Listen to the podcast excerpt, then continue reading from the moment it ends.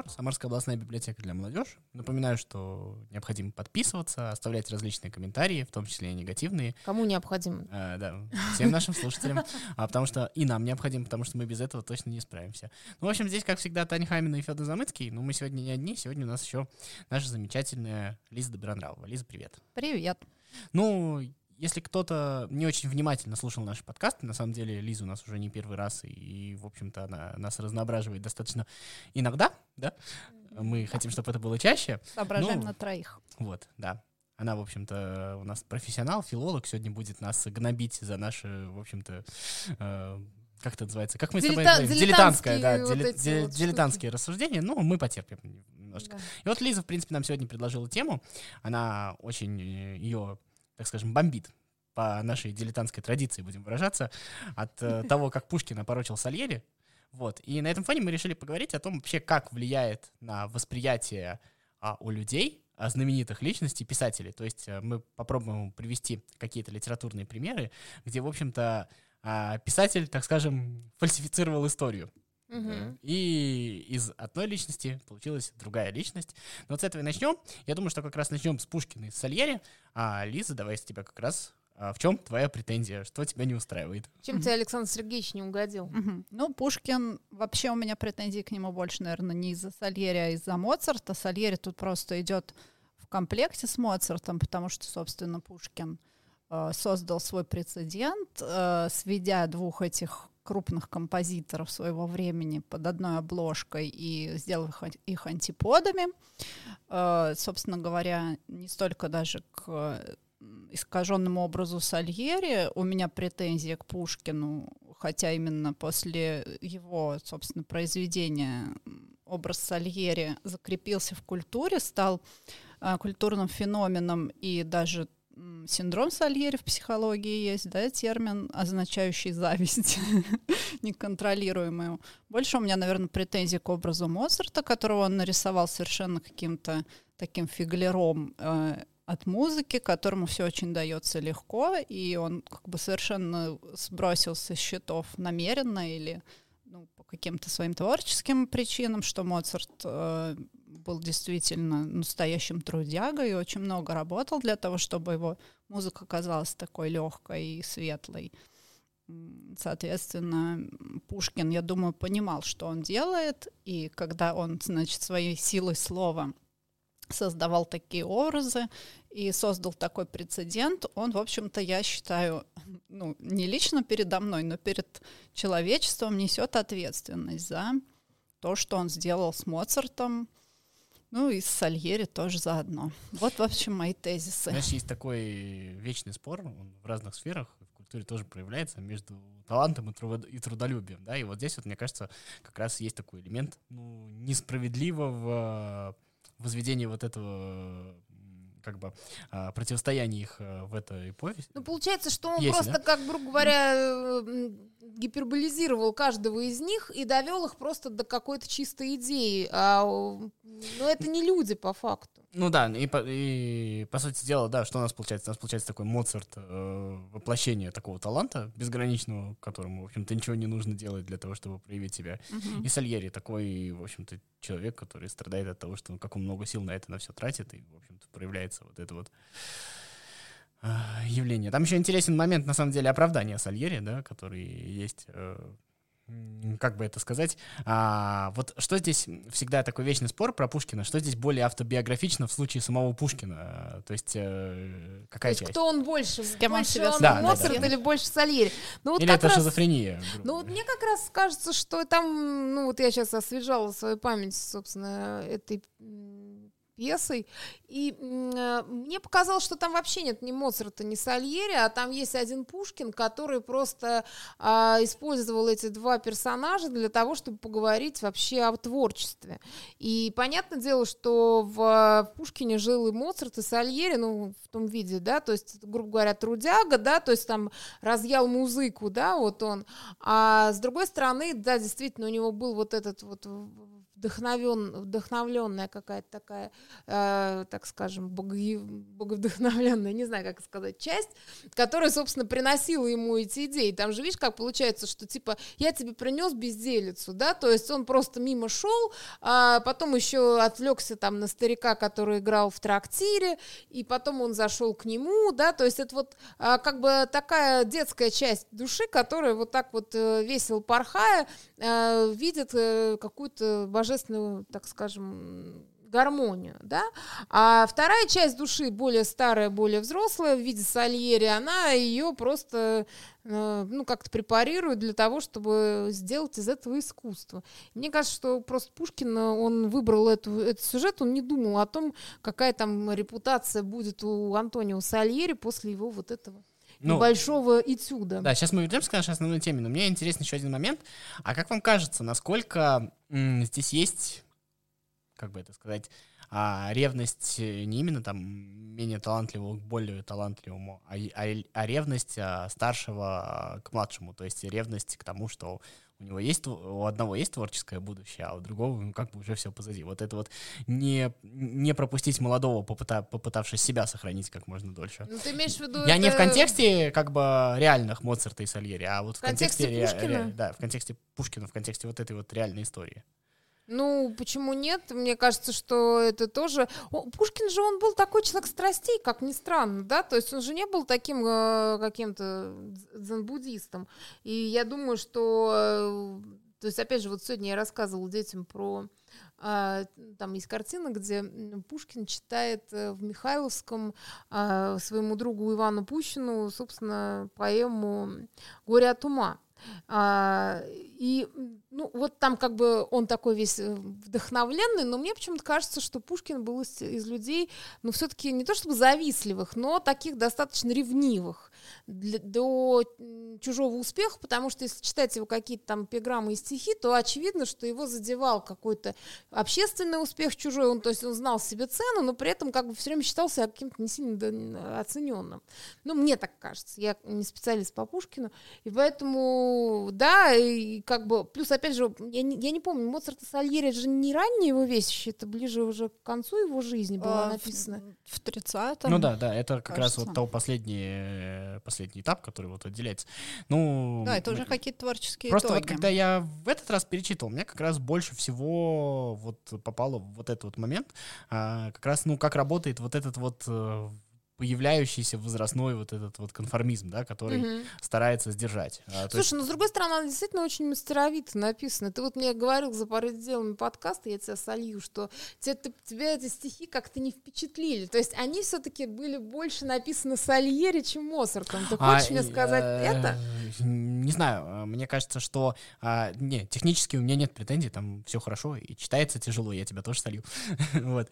Но мне кажется, что тут как раз история про то, что ну, Пушкин же, он вот, э, как это сказать, как вот мы недавно с тобой были на одном мероприятии, я там говорил про то, что Пушкин простой поэт, вот, э, мне кажется, он зацепился за какую-то свою э, достаточно простую мысль, у меня есть ощущение, что Пушкин это, в общем-то, э, как это, ну, безделица такая была для него, вот mm-hmm. эта вот история.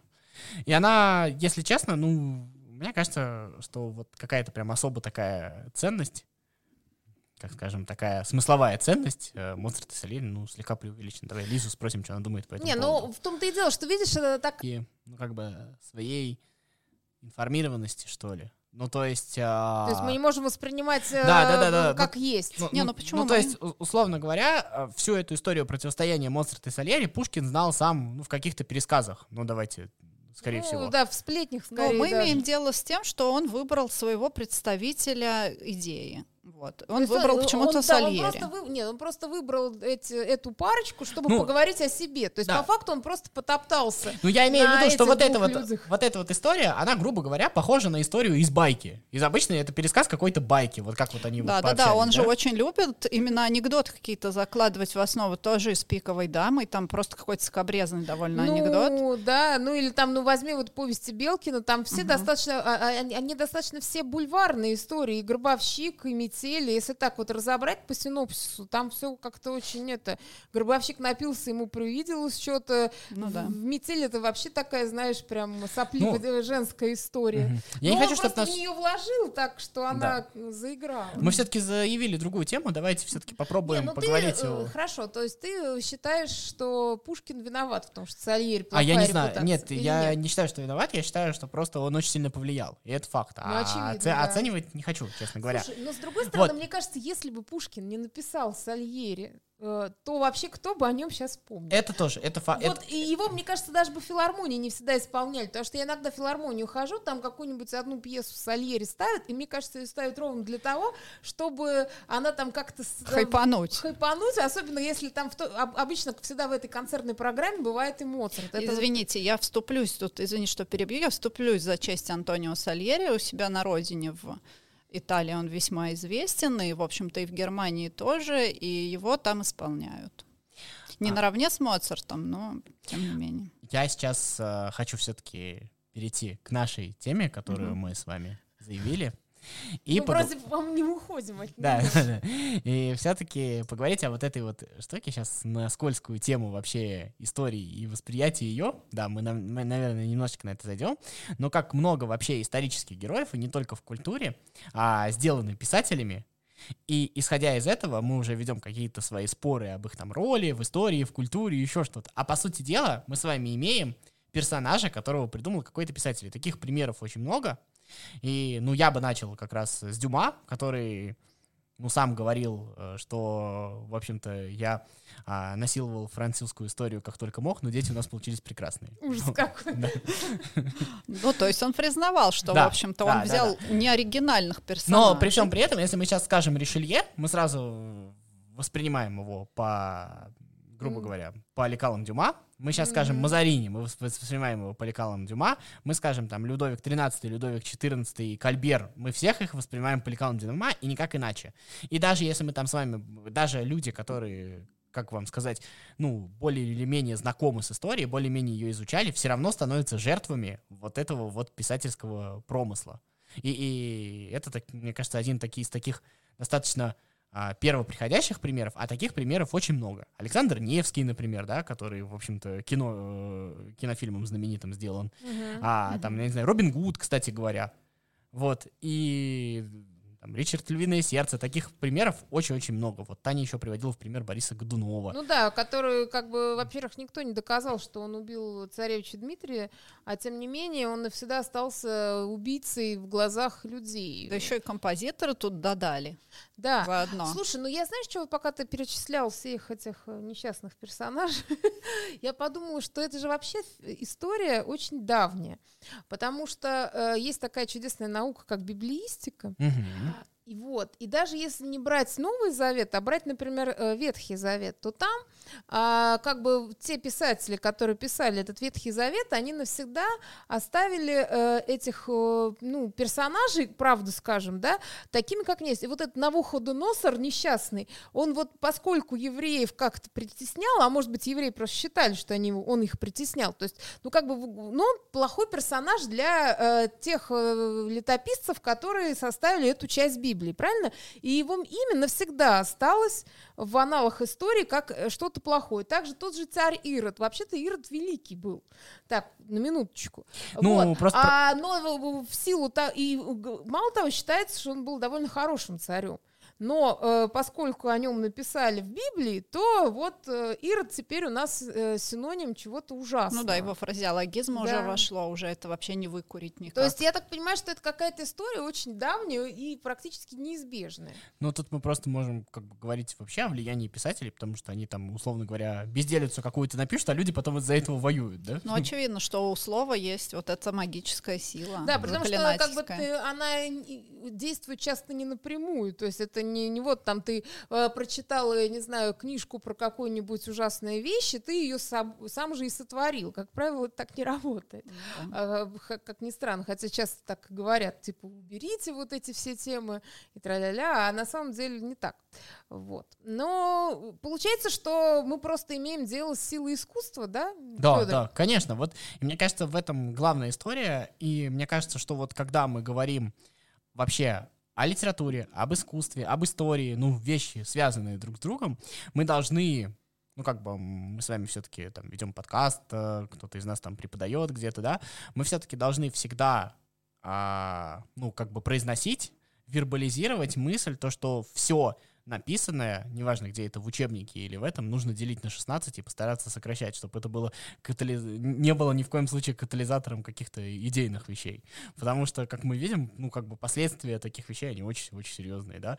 Вот мы еще, у нас был пример из «Войны и мир», да, вот ну, мы про него не поговорили. Еще. Фактически, а, ну, тот образ Кутузова, кстати говоря, Наполео... да Наполеона, Наполеона да. который мы имеем, да, это, по сути дела, образ, созданный Толстым, который вот мы ну, грубо говоря, так, э, Пугачев, кстати, тот же Пушкиным во многом созданный, да, Конечно. В, в, в нашей реальности. И таких персонажей очень-очень много. То есть, э, и понятно, что там, я не знаю, 99% людей не полезут читать какие-то исторические документы, а если и полезут, то будут делать это поверхностно и через призму своего восприятия, вот полученного из литературы. И насколько вообще, вот в этом смысле тогда возникает э, следующий вопрос, насколько вообще, ну, как бы с просветительской точки зрения можно использовать ну, как бы в образовательных целях литературу, где присутствуют, э, грубо говоря, реальные исторические герои, потому что это может быть даже в каком-то смысле и опасно. Ну, я с тобой согласна, целеполагание тут важно. То есть мы же как бы чаще всего используем ну не знаю, не, ладно, не буду так говорить, но, а, как правило, вот это образование, особенно, а, ну, такой вот на основе там литературы или там рисования, то есть я же часто, у меня же лекции всякие там из серии Петр Первый глазами художников, да, то есть это же тоже созданный образ искусственно чаще всего, вот, то мы, с стороны, мы как бы берем с собой цель какую-то воспитательную, да, то есть в том плане, что донести э, до там молодого поколения а, то есть э, что-то, э, ну, более, э, ну, так скажем, чтобы они хоть что-то, типа, поняли, и хоть что-то э, запомнили, а проще всего это сделать, если это будет талантливо, да, то есть э, через эмоции. Поэтому мы вот э, показываем какие-нибудь картины Репина, там или там Сурикова «Утро стрелецкой казни», или вот мы пока э, у нас в школе показывали, например, э, фильм «Война и мир» кусками, потому что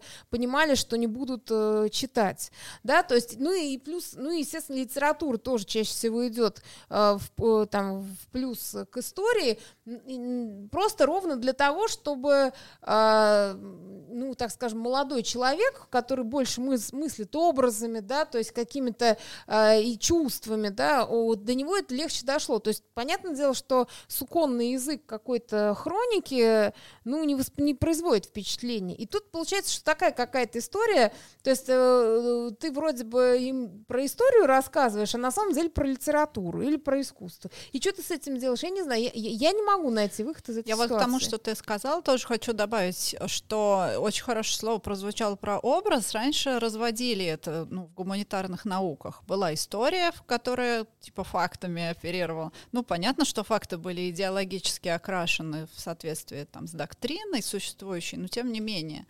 А в литературе были образы, и там были там сочинения образ Кутузова у Толстого, и ну как бы в школе объясняли, что это образ, что это не Кутузов, которого он перенес авто, ну, механически, что за этим образом стоит какая-то идея, и как бы ну подчеркивалось это в рамках образования, что это нужно разводить и понимать. Э, что, ну, что в этом вымысел, что в этом коррелирует как-то с жизнью. Да, но мы никак, я абсолютно согласен с тем, что ты говоришь, но согласитесь, мы никак не можем избавиться. Вот меня не покидает мысль, что, условно говоря, а, кто-то взял историю про какого-то бандита, переделал в сказку о, о Робин Гуде, она стала и, настолько ну, сильна, да. что ее последствиями оказались там условно мировые революции и мировые войны, по сути дела, а, в причинах которых лежит эта история про то, что...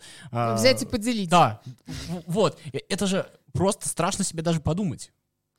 Ну, ну, я не буду с этим спорить, но опять же, ты же не знаешь, как это все не выстрелит. Знаю. Вот. А, у Тютчева есть строчки, что там нам не, догад... нам не дано, дано предугадать, как да. слово наше отзовется. Но нам сочувствие дается, как нам дается благодать. Вторая часть мне нравится больше. Ну, ну да, она как-то теплее. Примеряет. Да, ну, мне кажется, что взрослый человек, э, он как бы должен, ну, на то и взрослый, чтобы уметь отделять э, образ от личности, хотя э, на самом деле искусство, оно же чем, тем прекрасно, что оно гораздо веселее и интереснее, чем жизнь. И поэтому в него гораздо приятнее верить, чем а, верить, например, э, в то, что там какая-то, эм, ну так скажем, что Сальери жил сам по себе, и его Моцарт вообще никак не волновал. Гораздо интереснее, чтобы вот э, Был какие-то страсти кипели, да, вот это вот драматургия, то есть драматургия, которая была и у Пушкина, и во все, вообще в любом хорошем художественном произведении, даже в картине она есть. А она её- нам она нужна, но мы, как бы, получается, не можем часто отделить искусство от жизни, как ни странно. Ну, в любом случае, опять же, критическое мышление нужно воспитывать в себе. Ну в да, да. Слушай, а сделай курс по критическому мышлению. Если бы я мог, я сам, в общем-то, заложник многих подобных образов. Ну, мне кажется, что взрослость, она на то и дана, чтобы отделить Вот я, смотри, зерна я от плевел. Могу вот себе представить. А потом опять очароваться, если тебе нравится. Да, Да, я- то есть уже как-то выходить то Сальери, то то Моцарт. Но я могу себе представить то, что там, условно, Мазарини был талантливый министр финансов, то, что на самом деле как бы не угробил, а действительно принимал какие-то полезные вещи, но я не могу отделаться от мысли, что он жалкий слезняк и очень стрёмный человек. Слушай, ну а с другой стороны, а что в этом такого? Че, жалкий слезняк не может быть хорошим Может, министром Но финансов? это, но это тоже не факт. И тут Дима меня победил, понимаешь? Вот все. Мое, все мое критическое мышление. Ну да, это вопрос уже ответственности авторов, насколько они ее осознают. Слушай, но э, автор, мне кажется, что... Я не думаю, опять же, что автор должен думать об ответственности. Это тоже ограничивает искусство. Конечно, И я вот это про это. М- Мне кажется, что ответственность автора это все, ну, лабудень с той точки зрения, что читатель тоже должен нести ответственность. И снимать ответственность с читателя тоже нельзя. Ну да, потому что получается, что как будто какой-то писатель, художник или кинематографист это какой-то воспитатель детского сада, а все люди там в 60 лет до сих пор верят, что, э, не знаю, вот Наполеон ровно такой, который, э, которого сыграла в, в фильме Бондарчука. Нет, нет, я как раз не к тому, что про наивное восприятие и наивный реализм читательский, а про то, что ну, действительно, мы можем отделить зерна от плевел, но мы все равно получаем очень сильный энергетический ну, заряд, удар, не знаю, от писателя. И вот, ну, вот это важно, что он несет, конструктив или деконструкцию. Но это вот, э, знаете, да, мы должны понимать то, что литература, как там, может быть, на книжке нужно писать, иногда опасно для здоровья, да? Вот. И мы должны, принимая ее, понимать, что как бы, ну, ну, что у этого есть определенные по- последствия. Мне кажется, в этом есть ответственность. Вот. да. А вот э, уже задача, условно говоря, тех, кто учит, в том числе и детей, а, учить э, воспитывать вот этих вот ответственных людей. Ну, Вот. да, в любом случае пытаться э, э, привить им какой-то навык э, критического мышления и, ну, как-то... Но мы же учим детей, что много шоколада есть, это опасно, вот если с этим переборщить, да? Вот, и, то есть вот здесь вот какая-то, мне кажется, похожая история. Слушай, но с другой стороны, вот э, ты же сам был ребенком, ты пока сам не обожрешься до, э, так скажем, похода в туалет по 8 раз, Ну, ты не поймешь, что да. это так, е- так работает. И Только кажется, с литературой проблема, что у тебя, в общем-то, сыпь не высыпет, и, в общем-то, физиологических каких-то э, изменений не произойдет. То есть они происходят в голове, и от этого они менее заметны и более трудно распознаваемы. Вот. Но на самом деле мы тут э, перешли немножко в другую, мне кажется, плоскость, э, потому что а, это мы сейчас брали художественные образы, а ведь есть еще и огромный там пул всяких Нет. нонфикшенов а, из серии «Помоги себе сам» или. «Стань ведической женщиной». И вот эти идеи, которые эти, из этих книг просто вот э, берутся, и люди действительно ломают себе жизнь. То есть тут Сальери уже давно в гробу лежит, ему все равно. А тут люди, так скажем, себя переделывают под каких-нибудь ведических богинь. Понимаешь? То есть что ты с этим сделаешь? Я думаю, что вот это как бы просто данность наша. А, давай сейчас прорекламирую Артема Доценко, нашего ведущего винилов вечеров. У нас сегодня с ним завязался некий такой спор. И он мне... э, Суть была в том, что как бы даже там, условно говоря, самых, э, ну как бы, а, простых учеников там колледжей, техникумов, еще что-то, им нужно преподавать историю, потому что они должны в этом во всем разбираться. А я говорил о том, что как раз а, историю а, нужно может быть, не стоит делать ключевой наукой, потому что в этом опасности больше, чем пользы. А, условно говоря, если уж для расширения кругозора, лучше взять там какие-то естественные науки и, и что-то вот такое вот. А, потому что я вот, исходя из нашего подкаста, сейчас понимаю то, что история, в общем-то, это вещь, ну, мягко говоря, для профессионалов. Э, сюда, а, здесь нужно очень аккуратно, условно говоря, пускать ее в массы, потому что она может обольщаться, а, а, как бы проявляться вот в таких вот вещах. А Ну, а еще приправленная во-первых, её литературой, джин да? бутылки уже давно, во-первых, выпущен. Нет, Это- нет, нет. и, во-первых, а во-вторых, ты как бы переходишь в какую-то такую плоскость из серии, что давайте сделаем там историю или, А, не, не, или не. что-то еще там какой-то жреческой наукой, Не, не, не, которая а я- только внутри каких-то стен. Ну, на самом деле, очень многие э, нуждаются в этой истории. Другое дело, что это чаще всего фрик-история, вот каких, в Мгм, каких-нибудь мгм, э, а, книжонках, там, я не говорю про Фоменко, а просто говорю про какую-нибудь такую вот Я абсолютно, я абсолютно с тобой согласен. Я просто говорю про то, что ты, условно говоря, твоими твердыми ногами, чтобы стоять на земле, чтобы, в общем-то, это было для тебя менее безопасно, может быть то, условно, что Земля круглая, что она там вращается вокруг Солнца, вот какие-то такие вот физические основы. А после этого тебе уже легче будет разбираться вот с какими-то такими вещами. Ну, это вот мы, мне кажется, уже совсем ушли от нашей темы. Да, ну давайте закончим на том, что все-таки Пушкин прекрасный А писатель, Пушкин прекрасный и писатель. И, И, что а, вот э, сколько ты не говорил про то, что значит он там как как-то не так написал Моцарт и Сальери, и Лиз тоже. Но э, понимаешь, если бы он не был э, Пушкиным, и, э, то м, эта ве- вещь бы не цитировалась и, и не, не влияла так на людей, как бы она ни, не написана, то есть тебе не особенно понравился слог. А я считаю, что э, вещь прекрасная, и эм, она эм, ну, очень влиятельная до сих пор. Нам не дано предугадать, как слово наше отзовется. Я не говорил, что мне слог не понравился. Ну, Видишь, ты объясняться не, не умею. Вот. Ну что, на этом заканчиваем? Да, спасибо Лизе, давай скажем, потому что мы хотим, чтобы, наверное, она чаще появлялась. Да, Да, и разбавляла нашу с тобой. Спасибо, что позволили высказаться. Меня Да, стало меньше нас- бомбить. На самом деле нет. Ну ладно, мы еще запишем бомбеж Не помогло. какой-нибудь. А все возможные там лайки, комментарии, подписки, в общем, будем рады. Буксити, ну и книжный разговор на всех остальных сервисах тоже подписывайтесь. Пока-пока.